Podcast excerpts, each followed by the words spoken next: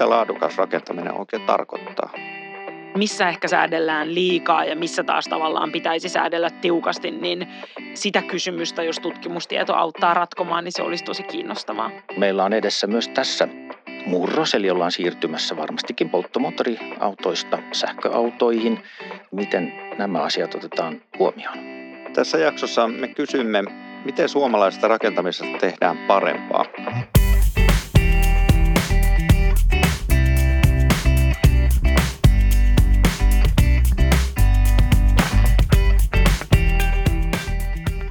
Hyvät päätökset perustuvat tutkittuun tietoon. Hyvä kysymys on podcast, joka tuo yhteen tiedon tuottajat ja hyödyntäjät, tutkijat ja päättäjät. Minä olen erityisasiantuntija Risto Alataros valtioneuvoston kansliasta.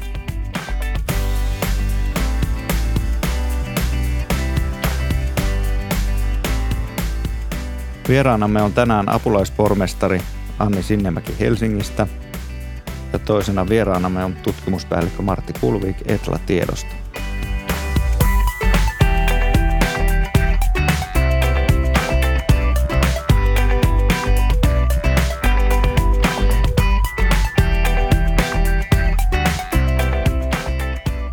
Anni Sinnemäki, te olet yksi tunnetuimpia helsinkiläisiä ja sun runoissa ja sanotuksissa on seisottu portikongeissa ja kuljettu Aleksis Kiven katua.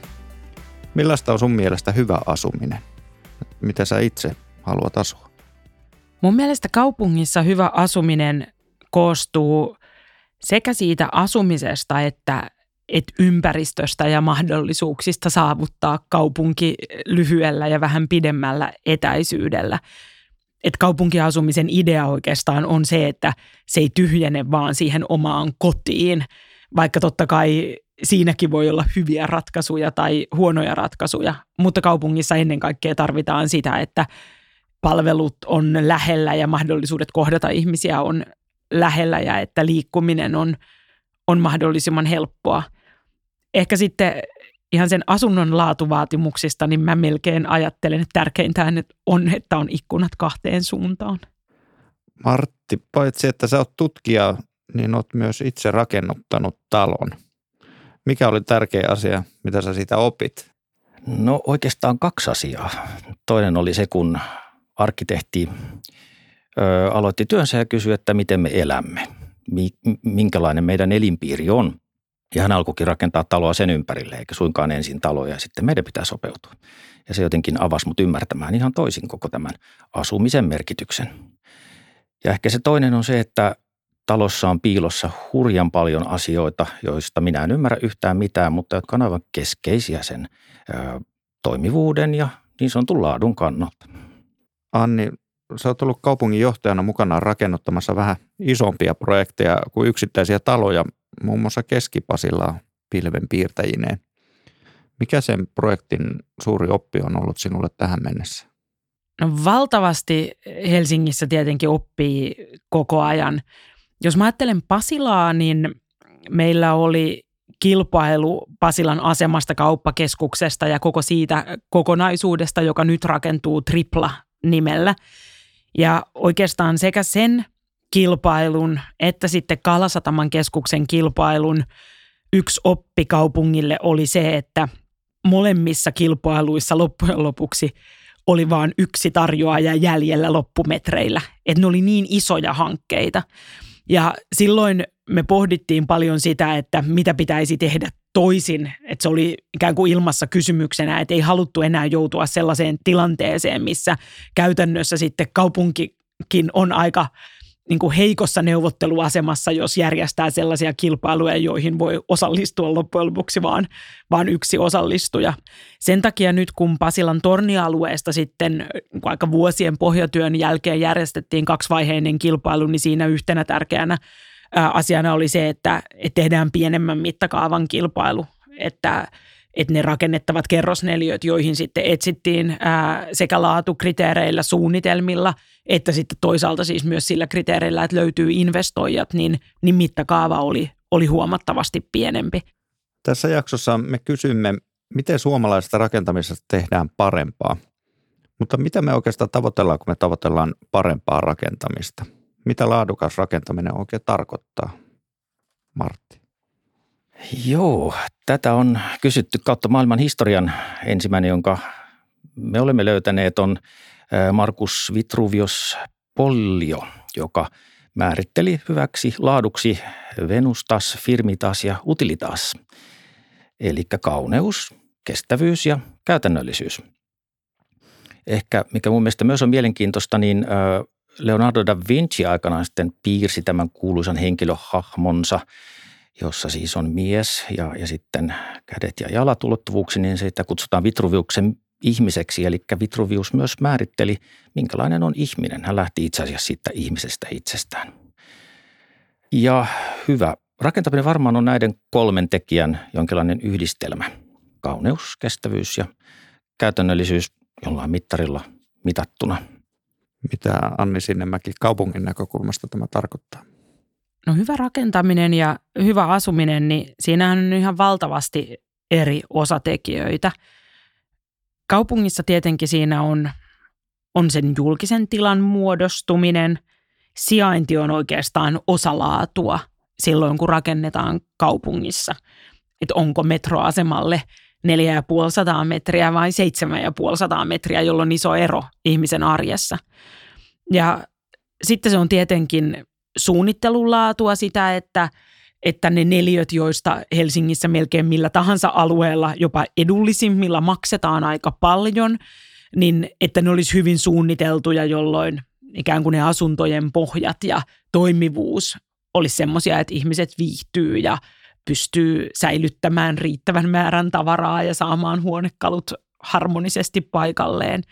Ja sitten tietenkin kestävyys se, että, että meillä olisi materiaalit ja ratkaisut, jotka olisi kestäviä.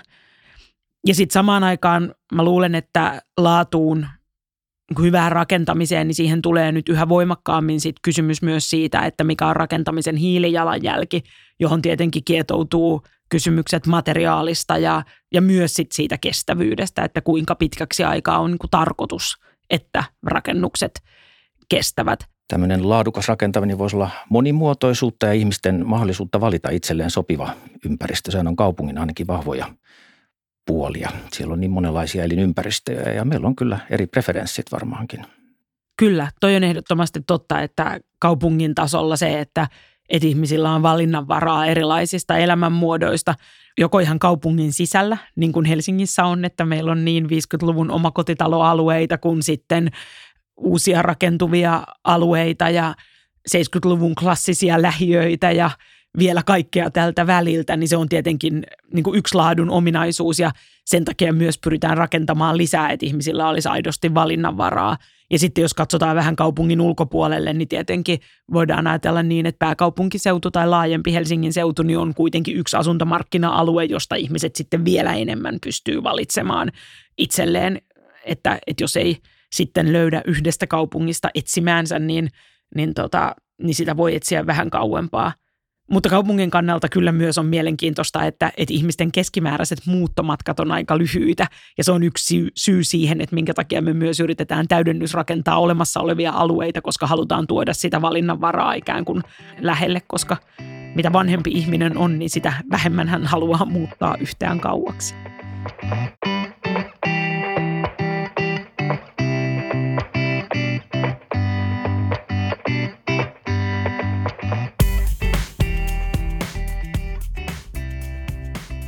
Martti, sä oot tutkimusjohtajana valtioneuvoston selvitys- ja tutkimushankkeessa, joka nimi on Rakennusalan kilpailukyky ja uudistuminen. Ja tässä hankkeessa tutkitaan alan kilpailukykyä, mutta myös rakentamisen laatua. Ja suomalaista rakentamista puhutaan aika negatiivisesti, sen laatua pidetään huonona ja asumisen tasoa heikkona. Mitä sanot tästä, mitä tutkimus kertoo tästä? Jos me katsotaan ihan viimeistelyä, niin varmasti kritiikki on aiheellista ja, ja ylipäätänsä virheitä kyllä tapahtuu ihan, ihan kauheitakin. Eräs esimerkki oli vaikka aika äskettäinen rakennus, jossa sitten vedettiin viemärit, mutta unohdettiin yksi pieni kulmaputki sieltä viimeisestä kulmasta ja niinpä kaikki viemärivedet menivät alas. Että näitähän tapahtuu ja usein ne on yhden ihmisen tekemiä virheitä. Muutoin niin tuntuu siltä, että se – yleinen mielikuva ehkä sitten ei kata, sanotaanko näin kaikkea siitä laadusta, että Näitä samoja asioita, laatuongelmia, niistä on puhuttu jo noin yli sata vuotta. Suometar aikanaan kirjoitti siitä ja, ja monet muutkin aikakauslehdet, kuinka on tonttipulaa ja kuinka on kallista tämä rakentaminen ja, ja laatu on huonoa. Ja näin myös ulkomaillakin todetaan. Että ehkä sitten pitäisi kysyä, että onko meillä erityisen huonosti asiat. Ja kun me näin katsotaan, niin tuntuu, että ei ehkä välttämättä sitten kuitenkaan ole. Mä ihan anekdoottina, ei tutkimustietona, mutta oma, oman anekdoottina, oman tyttäreni, hän asui Lontoossa, niin, niin siellä oli yksinkertaiset ikkunat ja niistäkin tuuli läpi niin, että verhot vaan hulmusi kesät, talvet ja hienolla diplomaattialueella taas tehtiin uusi ikkunaremontti, jossa pääsin kerran käymään ja sinne oli asennettu kaksinkertaiset ikkunat muutamiin keittiön ikkunoihin. Muut oli edelleen yksinkertaisia. Eli mikä on sitten laatua? Meillä on itse asiassa aika korkealuokkainen koti, jos näin voisi sanoa kuitenkin. Siellä on lämmin, mitä hyvin monet hämmästelee, kun tulevat jostain Keski-Euroopasta ja siellä on turvallista asua. No mistä tämä negatiivisuus voi sitten johtua? Rakennusalan tuottavuuskehityshän on ollut hyvin matalaa, jos verrataan melkein mihin tahansa muuhun ikään kuin yhtä merkittävään ää, talouden sektoriin.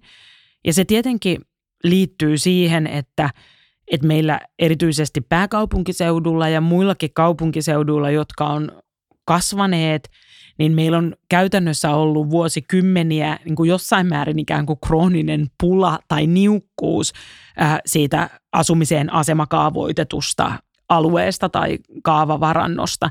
Ja se on ehkä varmasti niin kuin osaltaan vaikuttanut siihen, että se mitä tehdään, niin todennäköisesti menee kaupaksi. Mutta on itse samaa mieltä siitä, että et eihän kaikilta osin suomalainen rakentamisen laatu sinänsä ole huonoa, että meillä nimenomaan rakennetaan kuitenkin aika hyviä asumisolosuhteita. Ja ehkä keskustelua osittain sävyttää se, että meillä on aika paljon julkisia rakennuksia, joissa jos pitäisi valita ikään kuin yksi syy, niin ehkä erityisesti niin kuin ylläpidon takia, niin rakennukset on päässyt hyvin huonoon kuntoon tai siellä esimerkiksi on sisäilmaan liittyviä ongelmia. Ja sitten taas jos vertaa siihen, että miten asuinrakennuksissa tilanne on, niin ne kuitenkin ovat ikään kuin, että siellä on ongelmia vähemmän. Ja myös sitten siinä vaiheessa, jos on tapahtunut virheitä, niin niistä reklamoidaan ja rakennuttajat joutuvat myös vastaamaan niistä korjauksista – et ehkä erityisesti sitten niin kuin julkisten rakennusten, päiväkotien, koulujen ja terveyskeskusten, joissa niissäkään nyt tietenkään kaikissa ei ole vikaa, niin kuitenkin siellä aika suuri määrä laatuongelmia, niin se varmaan vähän heijastuu sitten myös koko tähän niin kuin rakentamisen laatua koskevaan keskusteluun. Mitä keinoja kaupungilla tilaajana on varmistaa rakentamisen laatu? Mun mielestä se kysymys on siinä, että miten osataan tehdä ne valinnat, että käytetään oikeaa sekoitusta keinoja ja keskitytään olennaiseen. Ilmastotekojen puolella niin me vaaditaan esimerkiksi tiukempaa energiatehokkuutta kuin mitä valtakunnalliset normit vaatii.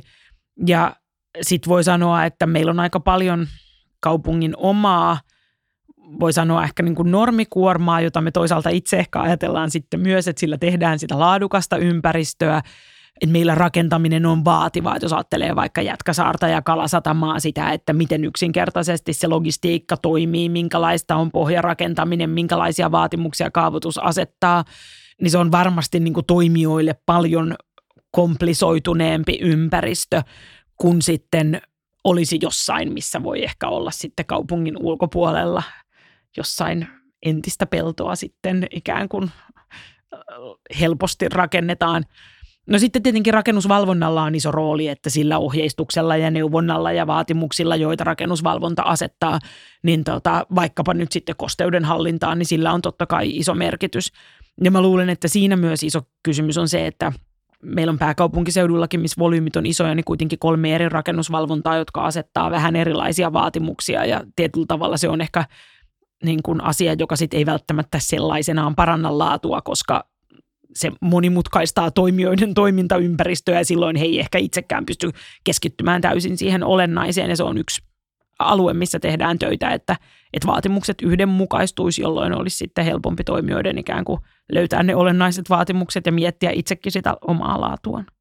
Miten Martti, teidän, mitä voisit sanoa kiinnostavista tutkimustuloksista, joita olette saanut tässä hankkeessa? olen kovasti samaa mieltä, tai voisi sanoa, että rakennusteollisuus on samaa mieltä Annin kanssa. Me ollaan haastateltu rakennusyhtiöiden ja ylipäätänsä rakennustoimijoiden henkilöitä aika laajalti ja se, mitä he tuovat esille on, että on elinkaariajattelua ja muuta, eli rakentaja on mukana jo heti suunnittelusta lähtien vahvasti ja tehdään yhteistyössä esimerkiksi kaupungin tai tilaajan kanssa. Ja tässä tilaajalla on, on tietenkin tärkeä rooli, että millä tavalla tilataan niitä rakennushankkeita, mitä halutaan toteuttaa. Toinen, mikä tuli esille ja on mun mielestä sama teema, on se, että rakentamisessa on ongelmia tällä hetkellä juuri sen vuoksi, että se on pilkottu se projekti. Toki me tiedetään, että on paljon alihankkijoita, mutta myös niin, että on vaikea saada integroitua suunnittelua ja esimerkiksi toteutusta toisiinsa, joka osittain johtuu taas tästä urakkakilpailutusjärjestelmästä. Eli siellä kuitenkin hurjan paljon katsetaan sitä hintaa. Se on merkittävä ja onkin vaikea määritellä, että mikä voisi olla se laatukomponentti, joka sitten keikuttaisi ehkä kohti laadukkaampaa toteutusta. Mutta että he, he tiedostavat tämän ongelman selvästikin rakennuspuolella ja tuolla pyrkivät löytämään ratkaisuja yhdessä myös tilaajien kanssa siihen, miten saataisiin tämä koko rakennuskokonaisuus integroitua paremmin. Ja siihen sitten on hyvinkin paljon toiveita juuri digitaalisuudessa, joka mahdollistaa sen, että saataisiin ainakin teknisesti piirustukset ajallaan rakennustyömaalle ja voidaan havainnoida asioita virtuaalisesti ja, ja, ja se helpottaa myös itse rakennuksen toteuttamista.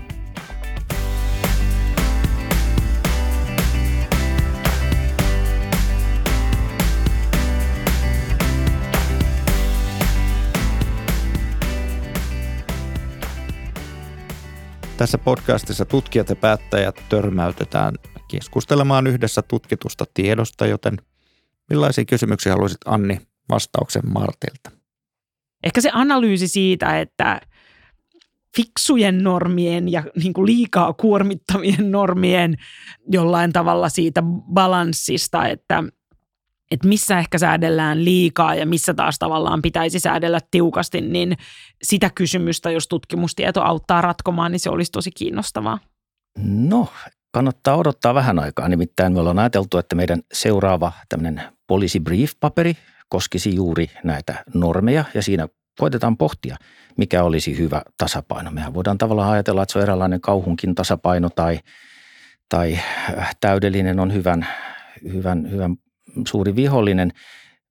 Normeja tarvitaan ehdottomasti ja se onkin aikamoinen pähkinä sitten, että kuinka pitkälle tarvitaan ja kuinka pitkälle voidaan luoda muita kannustimia rakentaa laadukkaasti. Ja sitten ehkä se, mikä tuntuu tosi kiinnostavalta ja oikeastaan aika elintärkeältäkin kysymykseltä on tietenkin se, että, että läntisissä Suomen kaltaisissa maissa, niin meidän täytyy käytännössä saada melko lyhyessä ajassa, jos rakentamisen niin kuin aikaperspektiiviä ajatellaan, niin päästöt nollaan, niin, niin totta kai sitten kaikki sellainen tieto, joka ikään kuin auttaisi tekemään tätä muutosta niin, että se samalla toiskin meille ehkä rakennusalaan uutta tuottavuutta ja uutta laatua – eikä niin, että se tehtäisiin niin, että koetaan, että vieläkin raskaampaa säätelyä ja sitten tehdään niin kuin kasa erilaisia pilottivirheitä, niin se, se tietenkin on ihan älyttömän iso kysymys ja sellainen, johon, johon oikeastaan niin kaupungit kuin sitten rakennusalan toimijatkin etsii juuri nyt kiihkeästi vastausta.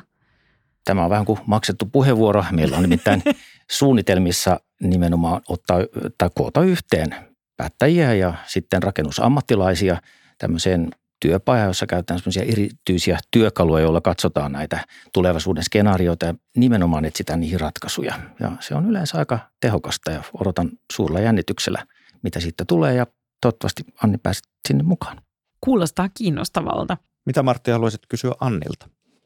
No mä yritin tehdä pientä galluppia ympärilläni kanssa, että minkälaisia kysymyksiä herää ja aika paljon itse asiassa – Johtuuko se sitten nimenomaan ympärillä olevista ihmisistä, kysyttiin liikenteestä ja, ja millä tavalla kaupungissa ajatellaan, että juuri yksityisautoilu, julkinen liikenne, kun meillä on edessä myös tässä murros, eli ollaan siirtymässä varmastikin polttomoottoriautoista sähköautoihin. Ihmisten yksilöllisyys tuntuu jatkuvan tietyssä mielessä, niin, niin mitä kaupunki tässä toivoo tai miten nämä asiat otetaan huomioon? Liikennehän on monella tapaa myös murroksessa, niin kuin moni asia tänä päivänä. Ja se murros on digitaalisuutta ja se on totta kai sitten niin kuin sellaisten teknologioiden hyödyntämistä, jossa ikään kuin kaikki ajoneuvot eivät enää tarvitse kuljettajaa. Ja sitten tosiaankin käyttövoimat on muutoksessa, että, että ää, sähköistyminen etenee niin joukkoliikenteen puolella kuin sitten yksityisautoilun puolella. Mutta sitten on tosi tärkeää muistaa se, että kaupungissa siihen liikenne, optimaalisen liikennemuodon valintaan vaikuttaa myös se tila. Ja se on osittain eri kysymys kuin päästövähennykset. Ja multa tosi usein kysytään, että miksi pitää pyrkiä edistämään joukkoliikennettä tai pyöräilyä, kun kohta kaikki autot kulkevat sähköllä. Ja se syy on se, että sähköauto vie tilaa kaupungissa jotakuinkin yhtä paljon kuin se polttomoottoriauto. Ja sen tilan käytön kannalta me tarvitaan tilatehokkaita liikennemuotoja kaupunkeihin, joista kävely, pyöräily – ja esimerkiksi pikaratikat on hyviä esimerkkejä. Ja tähän tilaan liittyy myös se pysäköinnille varattu tila. Että autot eivät vie tilaa pelkästään siitä katuverkosta, vaan vievät myös sen pysäköinnin tilan.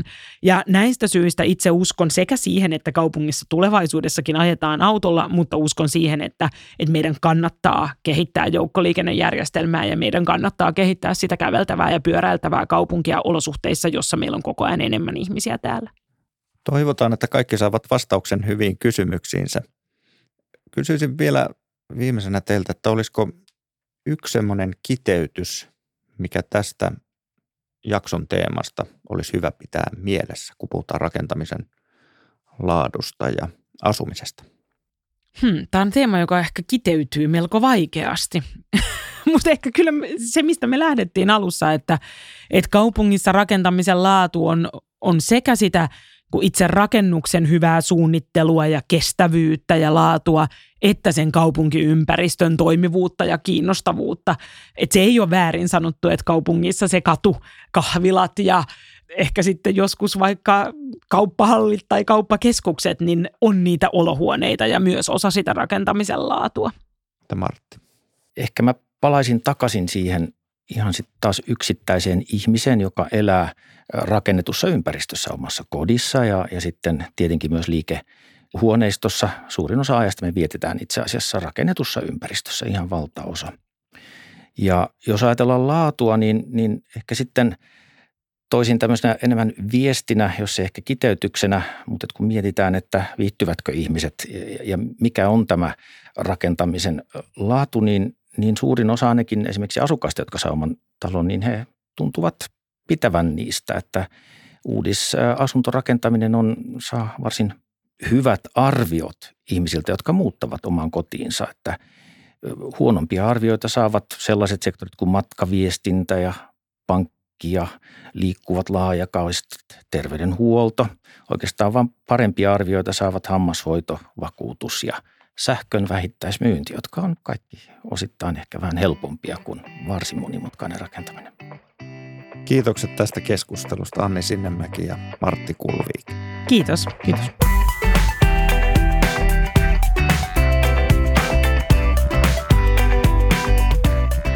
Kuuntelit valtioneuvoston selvitys- ja tutkimustoiminnan Hyvä kysymys podcastia.